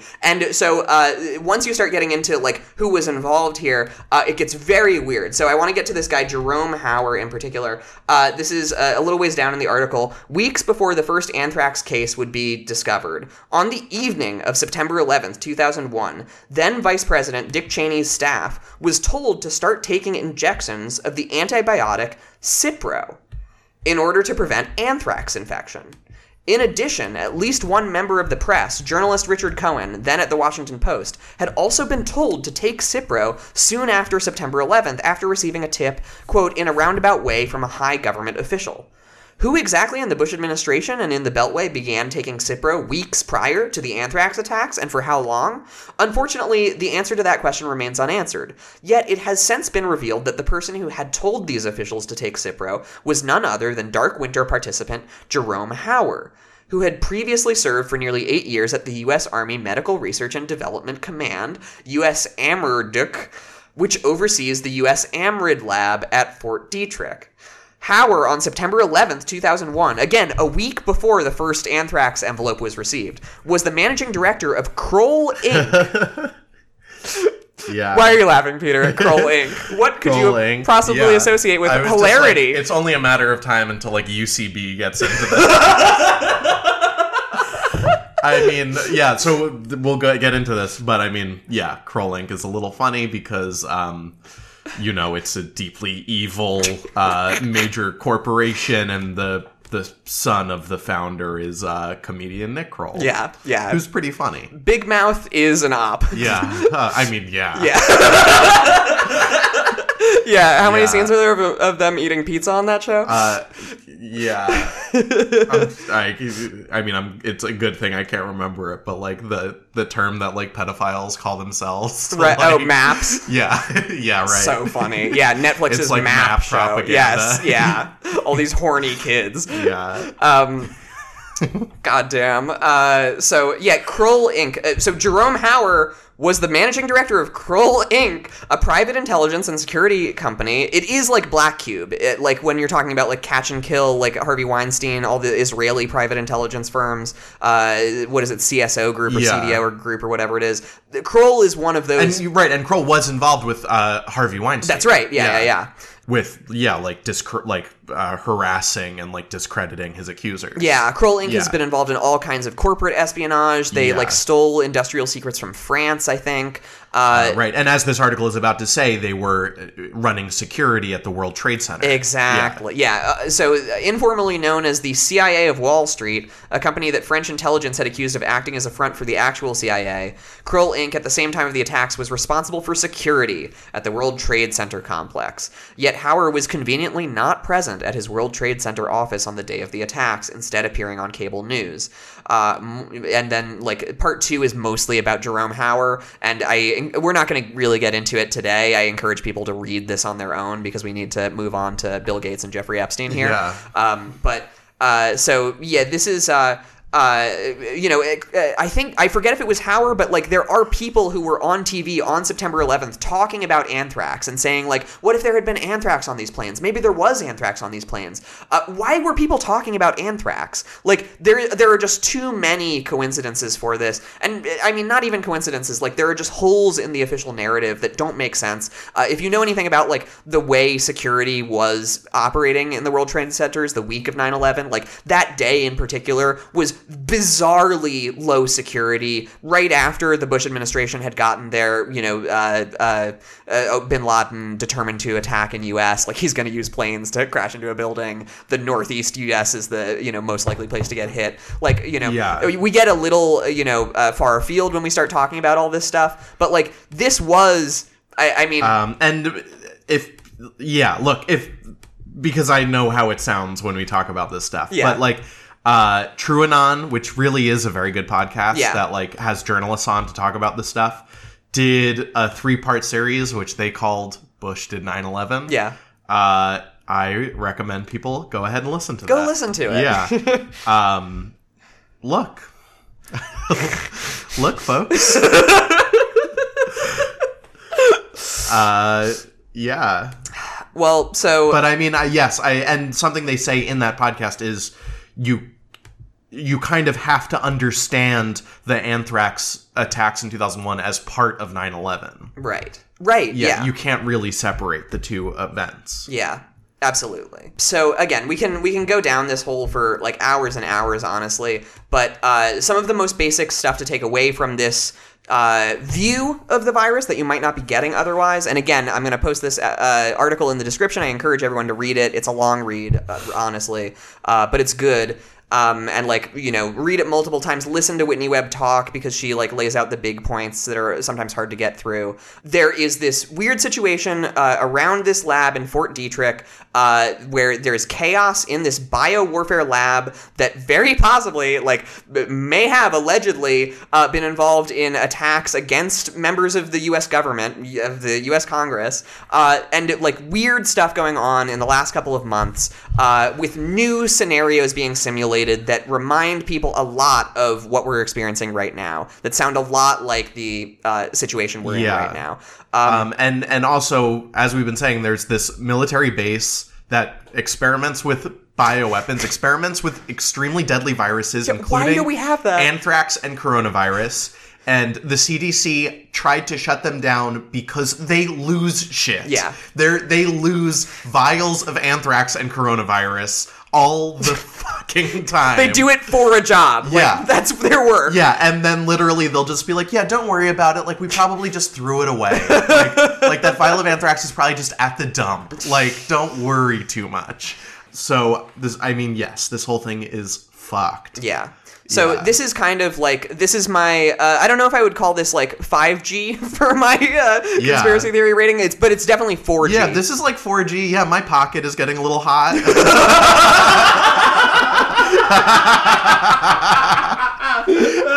I probably shouldn't keep my phone in the same pocket every time I go out. yeah, we're, we're heating up here a little bit. yeah, that's that's maybe 4G. Yeah. that's 4G. All right. Um, so that's that's your shot. Uh, let's do a little chaser. Yes. Okay. And w- w- will we actually talk about the 5G thing Yes. at some point? Okay, yeah. cool. Yeah. Like. I don't know how long you'll let me go in this episode, Yeah. but um, uh, so let's let's actually do let's do a chaser that is the 5G theory. Yeah, people. Let's explain we're making people. jokes about it. Right. Yeah. People need to understand. Uh, you know, and I don't about. really. I don't know what and the deal is. yeah, this is this is not my favorite COVID conspiracy. Yeah, Uh, but it uh, it is one that has caught on a lot. Like people Yes. are destroying 5G towers. That's right. Yeah, especially Yeah. in the UK, this has become a big Yeah. issue. And by and by the way, 5G is the cell signal that we have now, right? Right. It's like. I yeah, mean, it it's like- depends where you are. Depends like Yeah. uh, it- how far it's advanced. but it's like you know when you see like an iPhone, like an AT and T commercial, it's like now with 5G or whatever. Yeah. that's what we're talking about. Right, Yeah. and some of those, like my, I was talking to someone who knows better about this uh, a couple months back before any of this stuff, but like still, when people were like, "Yeah, 5G is going to control your mind" or whatever, uh, who was telling me like, because I said, "Look, my my iPhone, I got a new iPhone, it says 5G on it. What am I using 5G?" And he was like. Most likely not. Like, uh, you know, different things get fall- called 5G. It's called 5G because it's fifth generation Yeah. of like cellular communication or like i'm sure i'm using the wrong terms a lot of the time when we get you know into the details on this uh, but it's like a new uh, you know way to codify information in the waves that they send out uh, through you know cellular radiation uh, so they can communicate like more information like a broader bandwidth uh, more quickly uh, it, you know we, we got 3g we got 4g this is just 5g and uh, yeah i want to be clear i don't really buy any of the health concerns about 5g really. Like i don't i haven't done my research uh, honestly and i don't know about like uh, like i remember when stephen colbert was joking about how your, your cell phone probably gave you cancer. Yeah. like that's gone down the memory hole but like there's there's discussion there. Um uh you know whatever. Like people will talk about studies where like they put a phone next to a rat's head for a week and it died. Like i don't really know about all that stuff. Uh but like the the idea that 5G is a like massive health uh, risk to people, I- don't buy into it. Um, and like the, you know the real scandal I think behind 5G in a lot of ways. I mean, like obviously there's a lot of corporate uh, like uh, you know profiteering going on. Like the profits are not being distributed equally, etc. Uh, but one of the like weird things that you do find with 5G is this thing that you might have heard about where like 5G like the frequency is way too close to what weather satellites operate at, what they take their information from, and like it doesn't need to be there. Like th- this is what um uh, you know someone who knows a lot more about this like a. Uh, uh, an engineer who talked to me about this uh, like told me is that uh, the government had the option to regulate 5G to require it to be a different frequency, but it would have cost more for the telecom companies. Right. And so, So and it's like a regulatory capture. kind of Exactly. It, it is exactly. The regulatory agency has been captured by the lobbyists for the telecom industries. So we're going to see like our weather uh, prediction s- systems are going to get a lot less reliable. Both our government ones, like the military ones, and our private ones uh, that just tell you on your weather app what the weather is going to be for the week will probably be messed up by 5G, and that's a corporate corruption issue. Uh, that's not a like HAARP is you know sending out Yeah, signals to control people's brains issue. But so yeah, uh, this is the the uh, so I would I would rate the 5G conspiracy theories generally like the whole range of them. Uh, I think this is a good example of like the extreme of them is um I've got this one the Reddit one that I've got here is so fun and uh, so I saw this because it's been posted multiple places uh, but this is like th- this is an example of like the most extreme out there version of like the 5G interest in coronavirus. The Chinese, this is from Reddit, this is from user Dites69 one month ago.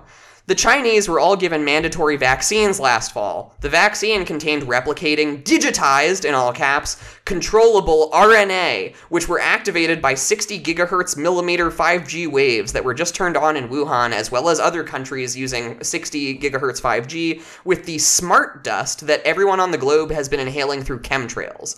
That's why when they say someone is cured, the virus can be digitally reactivated at any time and the person can literally drop dead. The Diamond Princess cruise ship was specifically equipped with 60 gigahertz 5G. It's basically remote assassination. Americans are currently breathing in this smart dust through chemtrails. Think of it like this. Add the comment. Blah blah blah blah. Eh, More of this kind of stuff. This is like the most. Uh, this is you know the 190 proof conspiracy Yeah. theory uh, around 5G, and I would rate this as like a 2G Corona conspiracy. Yes, and I might uh, just to make it a little spicier Yeah. here. Uh, you've seen Adam Curtis's hypernormalization For sure. Everybody should watch that documentary at yeah, some point. I think I know where you're going with this. Yeah, right. They talk about how uh, the government kind of disseminates and promotes fringe theories to discredit uh, other fringe theories. Yes. So, is it possible that when we talk about like coronavirus conspiracy theories, it's all like 5G, 5G, 5G is maybe like disseminated by people who want that kind of uncredible conspiracy theory to be the face of coronavirus conspiracies? Yes. Um, Totally. Yeah. Yeah, right, obviously. And like the a lot of people might have uh, heard about the 5G coronaspir- co- coronavirus conspiracy theory shit uh, around David Icke. Who like I don't know if we've talked about David Icke a lot on the podcast. Uh, I'm like a crypto David Icke listener. I like think he's a fascinating wacko. I like don't believe that lizards run the world or anything except metaphorically. Yeah, he's a, he's kind of like the British Alex Jones. right? Yes. but he's been in it much longer. in than that Alex he has Jones. controlled opposition. Well, exactly. Right, right, right. and kind of like QAnon too, Yeah. or PizzaGate, Yeah. right? Like, yeah, like uh, they sound like the truth, like the the thing that is actually being hidden, but they're obviously like fringe and they're like so clearly wrong. Like the fact that this is what uh, newspaper mainstream media chooses to talk about when they're talking about alternate theories uh, around all of these issues. Uh, you know, the elite Yeah. pedophile rings uh, or coronavirus or any of this stuff. Uh, yeah, should tell you something about if not that like David Icke is an op at least that the mainstream media has some interest in covering those uh, alternate theories more than others. Yeah, So yeah, David Icke did this interview on YouTube where he says 5G is going to control people's minds. I found it on like some Spanish language website because like I couldn't find it anywhere else because YouTube took it off. And this is this is a really scary thing about coronavirus crisis time is that it has been an excuse for more government and corporate overreach in every area. So YouTube, when this David Icke interview dropped, where David Icke said 5G is controlling people's brains uh, and giving us coronavirus, and coronavirus doesn't exist, it's not a real virus. Right after that interview, YouTube took down that interview's video on their platform and, in fact, changed the rules of their site to allow them to take down that video. So now you're not allowed to deny the existence of COVID 19 on YouTube's platform. You're not allowed to disseminate certain alt theories Yeah. about coronavirus on YouTube's platform. And like, I'm not a free speech bro most of the time, but like, there was no conversation about this. YouTube just made that decision, and it, it it like makes it hard to distinguish between these things. You don't get to like read it, you know, read it or listen to it for yourself. Uh, I don't like that. I think David Icke should be allowed most places uh, at this point. Like, yeah, like let people yeah. argue with and him. I mean, like we've talked about this endlessly, but like this is part of what makes the whole like narrative about like Russian disinformation so dangerous, Right. Because and it's definitely been used in in the context of coronavirus. I mean, so Yeah. that that is for sure another. I would call that a separate uh, Corona conspiracy. Well, this is the mainstream conspiracy Exactly. theory, right? This is the conspiracy theory that'll be in the New York Times. This is what that, you, like, yeah, yeah. You, you called this in one of our text conversations the official conspiracy. yeah. theory. yes, Is yeah. that like Russia is doing coronavirus disinformation? which is a dog shit yeah, it's theory. it's so predictable and bullshit, and like it's obvious to anybody who's paying attention what the game is here, which is like it is a way, exactly what you're saying. Like you use fringe people like David Icke and this like specter of Russian interference as a way to like clamp down on any kind of like questioning of the official narrative. Yeah. And as we started this episode out, like it is a certainty that the official narrative right now will change. That's Yes. always how it works Yeah. when you're living through huge tumultuous historical moments. What's the official narrative right now will not be the official narrative 20 years from now. But there's all of these controls in place like the Russian disinformation narrative and like fringe figures like Alex Jones and David Icke uh, being deployed to kind of limit the range of uh, of what you're allowed to discuss in con- in the context of coronavirus. Yeah.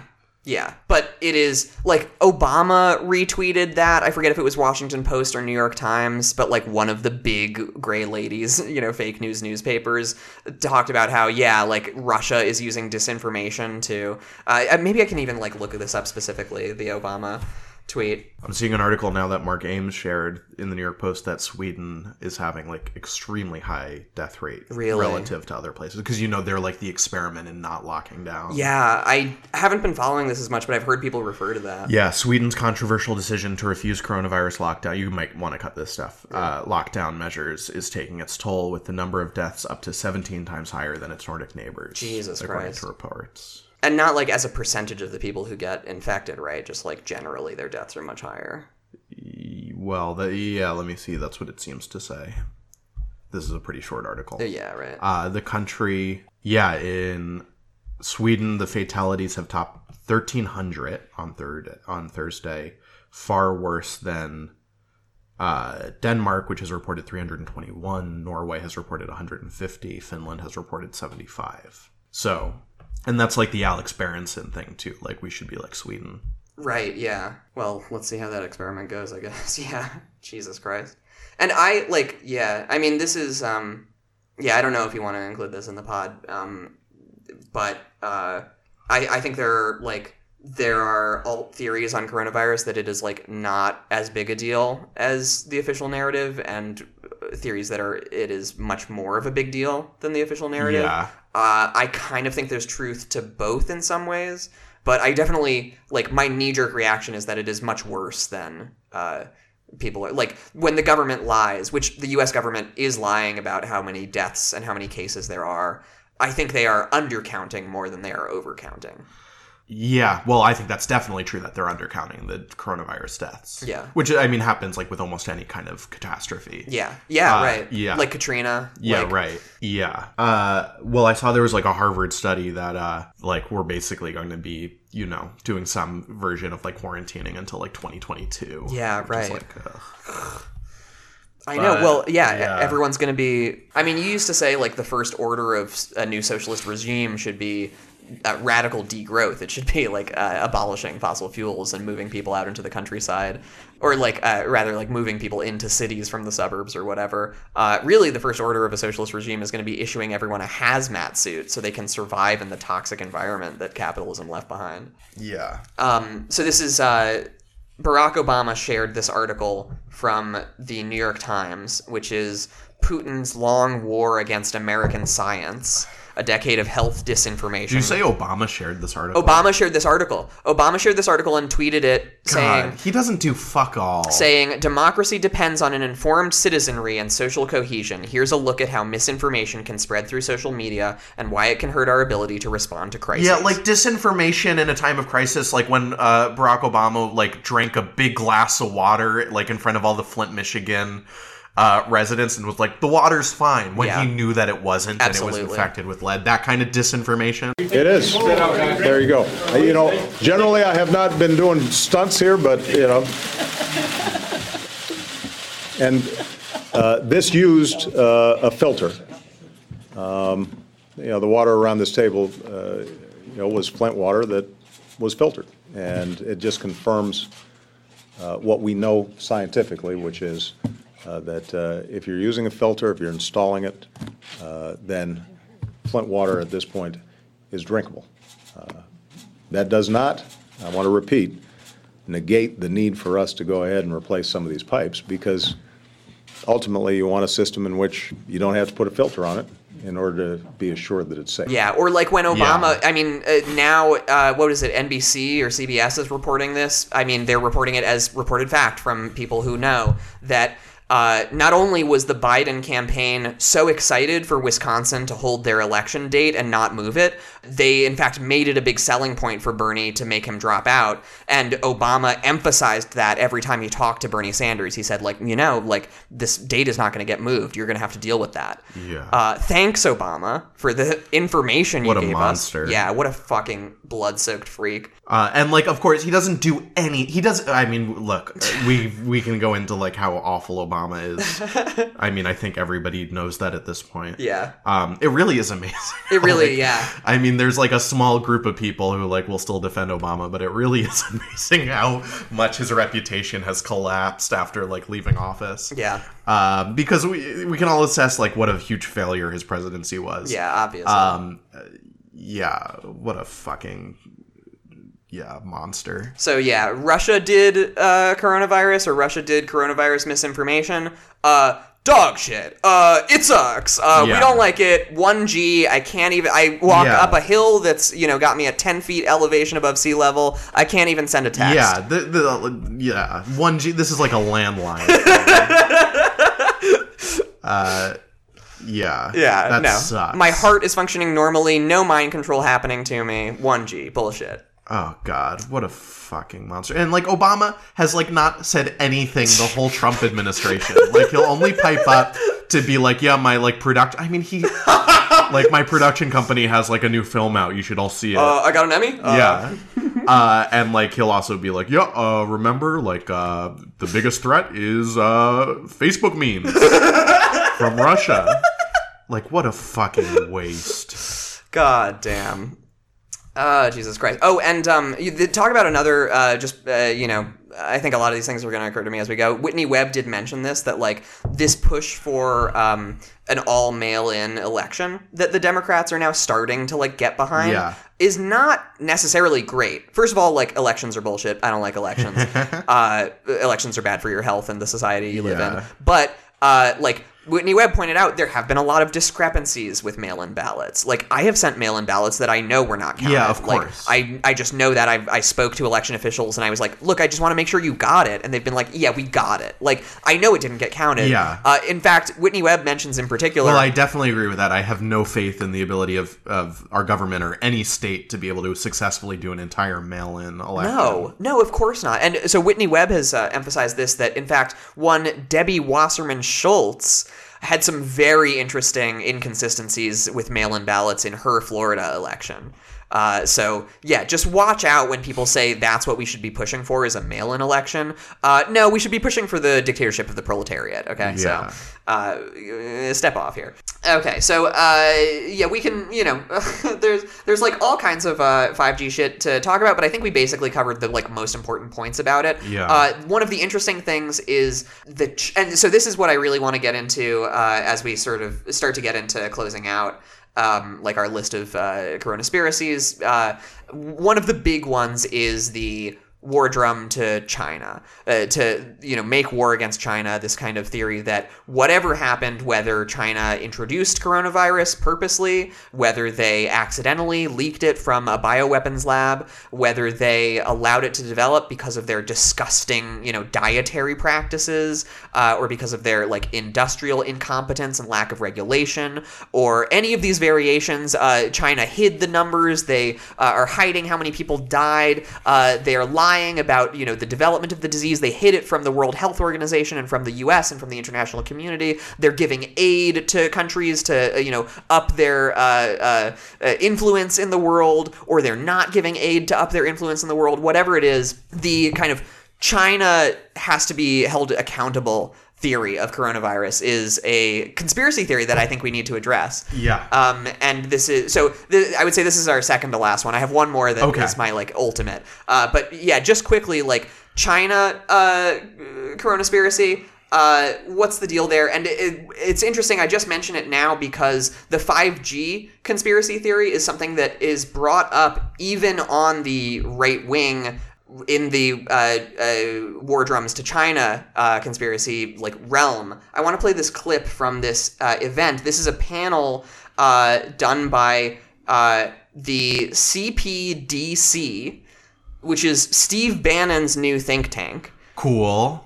Steve Bannon was on Red Scare, talked about the threat of China, all this stuff. Uh, did Red Scare shit, you know, on Red Scare. Yeah. Uh, Steve Bannon has been like making the rounds again. Um, and Steve Bannon, in fact, has been funded by this weird, uh, like, Chinese refugee billionaire. Uh, there's like something very bizarre going on with Steve Bannon. And like you might say, Steve Bannon, he's a crank, nobody cares. But he was one of the most powerful people in the US for a, a good chunk of time. So like when we're talking about like, you know, the Project for a New American Century, PNAC, uh, like was a very influential think tank. Like Yeah. that's where all the neocons came through. Uh, and like I am really concerned about stuff like Committee on the Present Danger, China which is Steve Bannon's new think tank, uh, P, uh, CPDC, Committee on the Present Danger, China. And uh, I want to play this. Oh my god. Uh, I want to play this clip, and there, we'll talk more about like this committee. this stuff is really scary. It is really terrifying. Yeah. Uh, I mean, yeah, like it's been uh, uh, for as long as like Bannon has been a public figure, it has been clear like one of his core things is that he wants a war with China. Not that he wants a war with China, he believes war with China is inevitable Yes. and therefore we should do it right away. That's right. Yeah. It's like the Machiavelli thing of like war can never be delayed to your advantage. So like if you know we're destined for war with China, we got to do it now. Right. That is such a terrifying ideology. Yeah. Um and yeah, the fact that like he at one time had such sway with Trump, it doesn't seem like he really does anymore. But clearly he has like sway in this like very potentially powerful political movement. And now all like the Democrats are on board with like war with China. That's right. That's This is- right. it's fucking terrifying. So yeah, I mean, this Yeah. I you should say this uh, on the pod. This is something you texted me earlier when I was uh, texting you about uh, this uh, committee on the present danger China. um, is uh, like, yeah. Do you want to say this comment? Like, I, I just Uh, thought this was really interesting. I, I don't remember. You I'm should talking say about it. yeah, So this was um uh like I texted you about this committee and uh you know Steve Bannon's new war with China that he's trying to promote and uh like that he has a think tank that's promoting it and you said you know it's really scary to think about but I think Trump knows not to go to war with China. I'm not sure if you can say the same about Biden. Yeah, and certainly the people who will, you know, because Biden is a is a cipher. There's no there's There is no Biden. Yeah, there's no man there Right. anymore. uh, so like the the Democratic like machine that comes in when he gets elected, if he gets elected.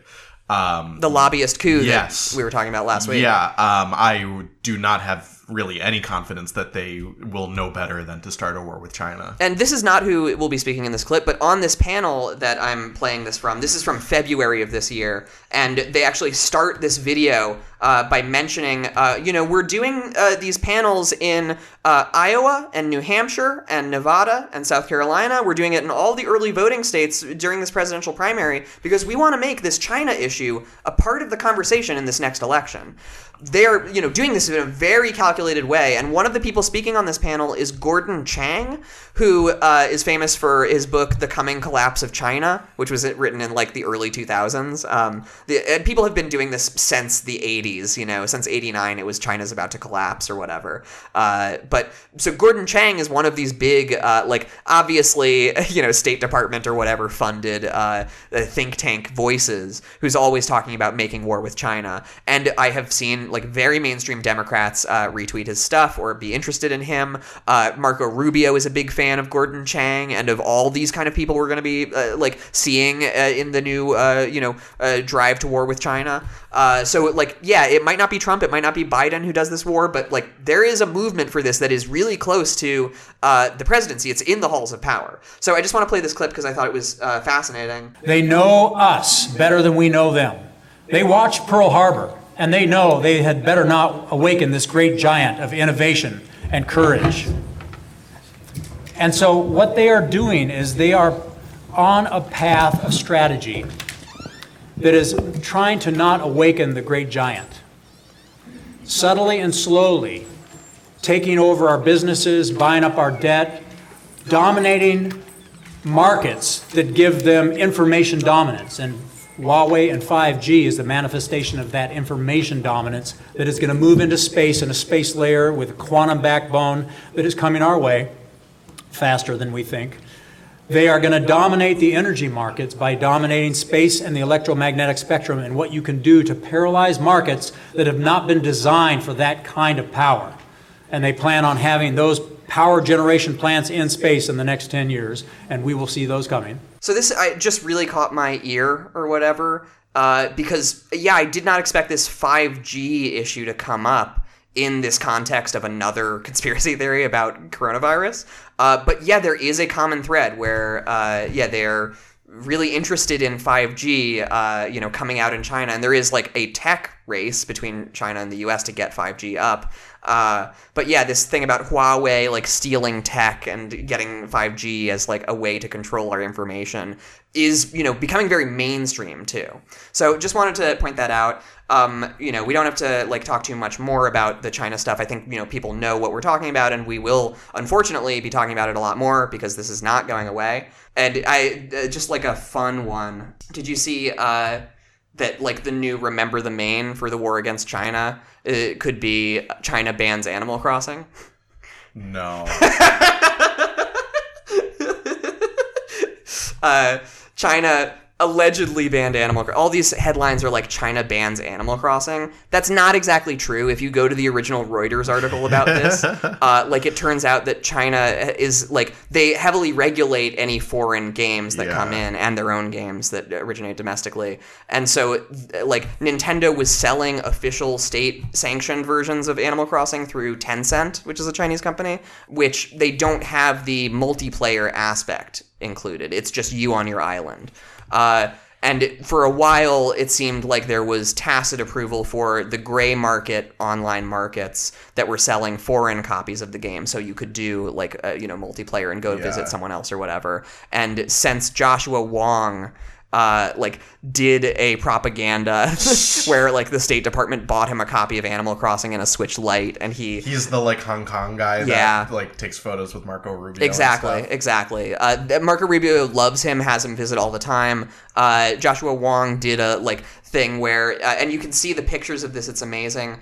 Uh, Joshua Wong uh, did this uh, spectacle where he like got a bunch of his uh, activist friends to like gather on his island and hold a mock funeral for uh, Xi Jinping and the head of the WHO, the head of the WHO. Uh, they were like showing them, you know, on funeral placards and like having a mock funeral for them, and uh, like had signs reading Wuhan pneumonia and shit like that. And it's awesome. Like I'm tempted to make that the art for the uh, today, but I'll definitely include a link in the episode. Uh, but it's like, thank God China banned Animal Crossing. thank God China banned Animal Yeah. Crossing. Um, and they didn't even really ban Animal Crossing. They banned, like, if you really want to be accurate, it's more like they banned gatherings on Animal Crossing islands, you know? Yeah. Uh, like, shut up about this. So we're going a little long, obviously. I'm not sure if we'll make this over time. We'll see how long this takes. Uh, but there's just one more. Okay, so what did we talk? We talked, uh, you know, Fort Detrick. We talked 5G, uh, Russia, China. Is that it so far? Do we hit anything else? Um, like Russia stuff. Russia stuff, like- China. Yeah. Okay, so th- we've got four so far. Uh, and you know the closest to the the highest one so far for me has been the 4G one that is the Fort Detrick one. Yeah, absolutely. Uh, this is my 5G coronavirus conspiracy theory. It's the least is this com- this upcoming one. It's the least fleshed out one uh, as far as like my knowledge of it. Um, I don't really know exactly, uh, you know, the the t- the timeline or like the uh, intent that's supposed to be, you know, gleaned from this, which I think is what makes it so good as a conspiracy theory, or you know, whatever you want to call it. Is that like the things we know about it are just these bits and pieces, uh, and they are so disturbing, and you don't know what to do with them. This is the Bill Gates Jeffrey Epstein connections view of coronavirus. Uh, and this is this is my favorite one. This is 5G. Uh, like it is taking over my mind. Uh, it has you know digitally inserted RNA into my system through chemtrails and is activating them. uh, I'm ready for this. So Okay. So Bill Gates. What's wrong with Bill Gates? Who could hate Bill Gates, right? Uh, you might have seen Bill Gates is all over the place uh, during this coronavirus crisis. He has become the expert on coronavirus. Yeah, well, I've seen people circulating like this old TED talk from Bill Gates that's like, "We are not prepared for a pandemic," Right. event," or whatever. Right, and he's been talking about pandemics for a long time. It's true, and he's been running some of these simulations uh, in terms of response and like how to respond to uh, pandemic outbreaks. Right. He also, it is true, has talked a lot about. Uh, overpopulation as an issue that is close to his heart, and particularly overpopulation in certain parts of the world, right? Uh, Bill Gates has been really concerned about population growth in Africa in particular. Uh, a lot of what he funds is, uh, you know, uh, birth control efforts in Africa, which, like, you know, we love birth control, but I, I have a lot of suspicions uh, about, you know, the kind of targeted uh, support for birth control that Bill Gates is doing. Yeah. Also, there is like, and correct me if I'm like misinterpreting this, but there is kind of this fundamental disconnect going on with like Bill Gates' thing about like overpopulation and like specifically in Africa because it all has to kind of do with like climate change and like consumption of resources. Um, and of course, like people in Africa consume far fewer resources Right. than people in other. Like, Right. if you want to talk about like overpopulation because of climate change, you got to start with like Europe and America. Yeah, and particularly with the ruling class in Yeah, Europe right. and America. If you want Um, to talk, and and of course that's also why like when Bill Gates or like Jane Goodall or any of these people talk about like how overpopulation is related to uh, climate change, they're really eliding what really matters because it's not that we we could have a lot more people on this planet and everyone could live well and we could and live sustainably. We would just need to really address how people in America and the developed world are consuming resources. Yeah. That's the issue. It's not overpopulation. right, it is just a right wing talking point. It's not true Yeah. scientifically. It is Right. And when you say right wing, it's people like Bill Gates and Right. like I mean it's Dems too, right? Right. yeah, yeah. I mean, as if like right or left means anything when you're talking about the pedophile elite that run the world. Yeah, right. parody, parody. um, but uh, yeah, I mean, right. I, I think the best response to people who say like we need fewer people on the planet is the same response you should give to people who say like let's get back to work and sacrifice ourselves for the economy. Is you first, buddy. You know.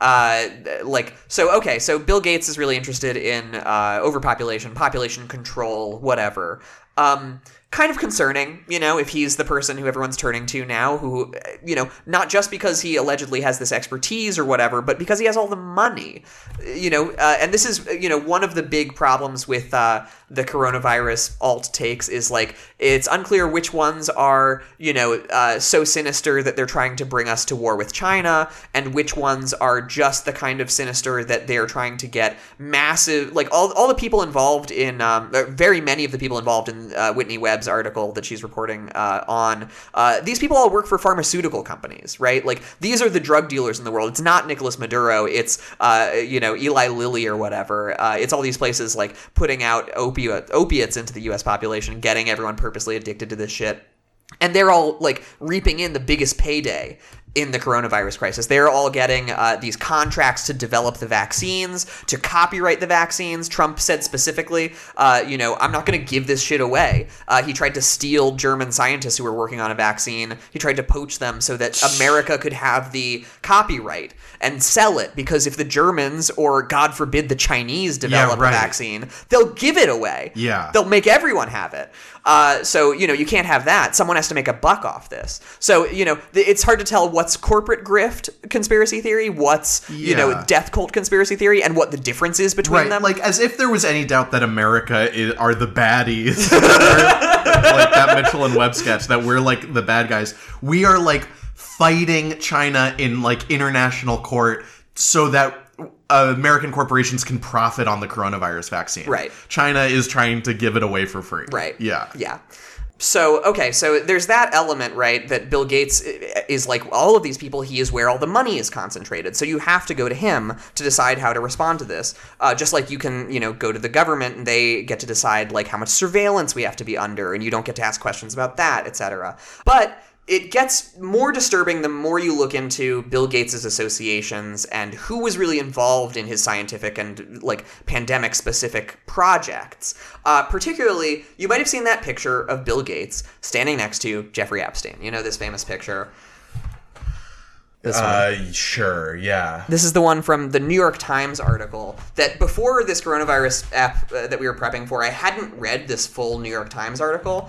Uh, well, I guess I had read the Bill Gates met with Jeffrey Epstein many times despite his past, uh, but I hadn't read. Uh, and that's where this uh, image comes from. It's Bill Gates standing next to Jeffrey Epstein, and there are a couple other people in the photo.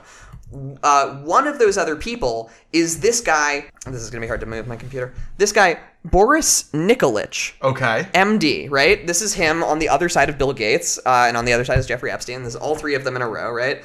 Uh, Boris Nikolic is uh, Dr. Nikolic, MD, is a physician and investor who previously served as chief advisor for science and technology to Bill Gates, leading select for-profit and not-for-profit investment activities. His investments spanned the life science, information technology, and healthcare sectors, including companies such as Foundation Medicine, ResearchGate, Schrodinger, and Nimbus Therapeutics. And uh, this is his page. This is his bio on Biomatics. Capital, which I guess is a yeah an investment firm. Uh, this is the guy in the picture where Bill Gates is standing next to Jeffrey Epstein. When Jeffrey Epstein needed a backup, per- this is Bloomberg News reported this. When Jeffrey Epstein needed a backup person to handle his estate, he chose Boris Nikolic. Boris Nikolic ended up being the executor of Jeffrey Epstein's estate after he quote unquote died. Wow. And he's in the picture with Bill Gates with Jeffrey Epstein. Right. There's more about this. This guy, so yeah, Boris Nikolic uh, runs Twist Bioscience. Uh, this is um uh wait hold on I've got to go. Yeah uh this is you know a Nasdaq traded uh yeah Biomatics Capital. Okay so this is like a portion of Biomatics Capital. I've kind of lost the thread when I'm looking into this. Again this is like so hard to keep all these names and shit safe uh, uh straight or whatever.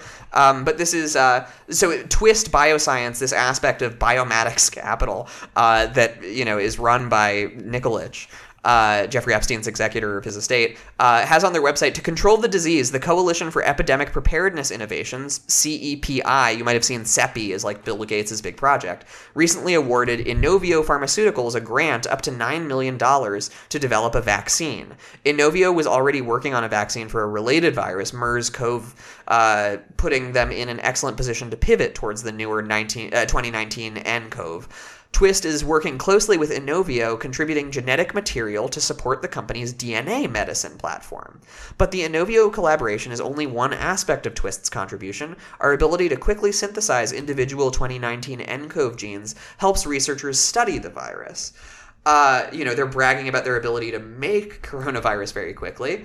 And this, from this Business Insider article, this is all a thread that I'm reading from by Oedipa Mass, who like is a great Twitter follow. Uh, at Bridgie Therese is her uh, handle.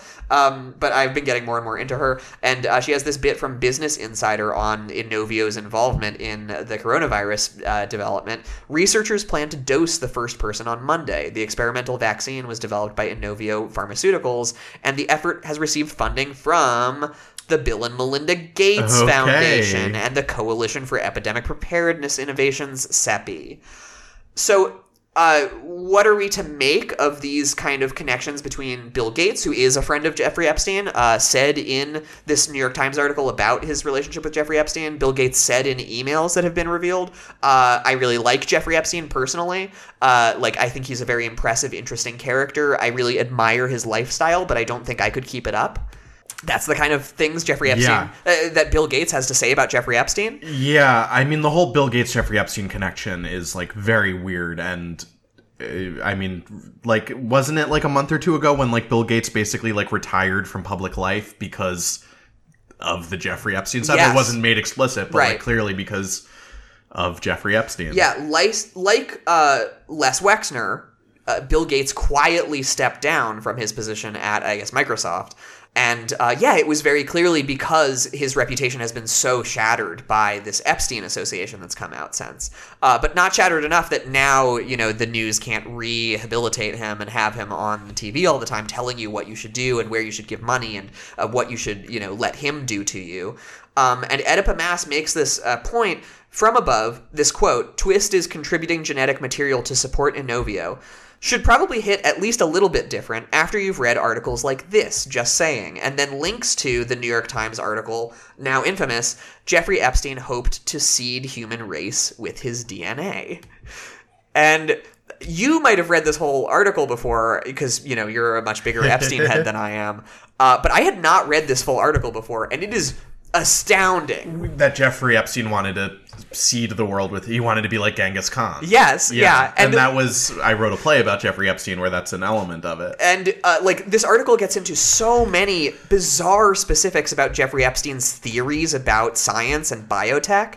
And like we joked about the Bronze Age pervert uh, kind of transhumanism Yeah. uh, like fanfic about Mitt Romney last week. Uh, the thread that describes the Romney, you know, becoming the synthesis of technology and Christianity, like the body that is the Romney taking over the world and spreading his tendrils uh, that are equal parts, you know, man and machine over the world. But Jeffrey Epstein really talked like that. Like Jeffrey Epstein had some very weird ideas about the future and like he is describing eugenics. Like Jeffrey Epstein like Bill Gates was very concerned with overpopulation, talked about it all the time. In fact, um, Steven Pinker claims that that's what his fallout with Jeffrey Epstein was over, that one time Steven Pinker uh, disagreed with him about the need to lower the population on the earth and Epstein never spoke to him again and Hmm. never invited him anywhere again. It seems like a convenient story for Pinker, but uh, interesting. And yeah, Epstein like specifically had this plot that he would describe to multiple people, scientists and physicists and Nobel Prize winners. Uh, Oliver Sacks was one of his friends, like the guy who wrote uh, "The Man Who Mistook His Hat His, his Hat for His Wife" or whatever, his wife for a hat. Uh, was a friend of Jeffrey Epstein. Like, Oh, really? Yeah. Oh. Aw, I know. and you know, so this is another weird thing about like the Epstein connection with bioscience is like a lot of these people seem to have just wanted his money, and like maybe they also wanted more from Jeffrey Epstein. Who knows? Uh, in a lot of these cases, but uh, part of it was like Bill Gates and Jeffrey Epstein had the money, and Jeffrey Epstein was where Bill Gates sent his money through. Like that was his through man. Uh, that was his pass along to get money to MIT Media Lab. Was Jeffrey Epstein uh, to get Bill Gates' money there? So the whole bioscience industry is so corrupt top to bottom with like you know the Fort Detrick kind of uh, industry, the Kroll Inc. kind of industry, but also this kind of like Jeffrey Epstein X that we don't know anything about. Yeah. And uh, so all these people are begging Jeffrey Epstein for money. He's their source. He gets to decide where this money is spent. He has decided, you know, our whole uh, uh, like bioscience industry, uh, like sections of that industry at least, uh, has been defined by whatever interests Jeffrey Epstein was serving, whether they were his own or somebody else's. And this stuff about like specifically Jeffrey Epstein had this plot to gather groups of 30 women at a time at his New Mexico ranch and seed them with his DNA, impregnate them uh, 30 at a time every day uh, to, you know, spread his DNA through the world. Active eugenics to make him, you know, the the the Ur man, the Adam for the new race. Yeah. Uh, these theories that Jeffrey Epstein had about how atoms act like investors in a marketplace. Uh, Uh, like Jeffrey Epstein was a the- we talked about Yeah. Hobbes the other day. Jeffrey Epstein was a theory of reality. Yeah. He, he was a, a, a natural philosopher who had sway among Bill Gates, among like leaders in our country. You know, I think to deny the influence of Epstein and, you know, th- this guy who, i- Nikolic, who it was his executor, who is very involved in Bill Gates's uh, projects around coronavirus, I think it would be uh, naive to say that there's like not something there and not something to look yeah. into. Yeah, it's so fucked up. And definitely like all of Bill Gates like quote unquote philanthropy is obviously just about like projecting power. And yeah, and he's a fucking uh, creep that hangs out with Jeffrey Epstein. It should be obvious to anyone. Uh, yeah, and Yeah. you know Epstein might not have. I mean, who knows? He might have, but he might not have seeded you know the human DNA yet with his uh, like frozen head and penis or whatever. Uh, but there's still time for him. Like he wanted cryonics. He wanted to last longer, and he's at least lasting in the money that he's leaving behind. Nikolic can tell you all about it. He got to oversee how that money got uh, distributed after Jeffrey Epstein died. So I think it's a really interesting connection. I really don't know what to make of all of it, but like, you know, am I going to take the Bill Gates developed vaccine? I don't know. I don't know about oh that. god, yeah. So that I give that five G. That's my five G Okay, yeah, Corona that is uh, conspiracy. Yeah, I'm I'm getting dizzy. uh, yeah. Um look, some fucked up stuff. Um, I think that's. I think we've gone on for a while. Yeah, we so need to cut it there, for about it. sure. Let me just uh, give a rest in peace to Brian Dennehy, who uh, I'm just seeing on Twitter passed away. Who's Brian Uh, Dennehy? great actor. Really? Uh, he died at 81. Like legendary character actor Brian Dennehy. Wow. Uh, passed away. So. Rip, but uh, thanks for listening, everyone. Yeah, thanks so much. Yeah. We'll see you again next week.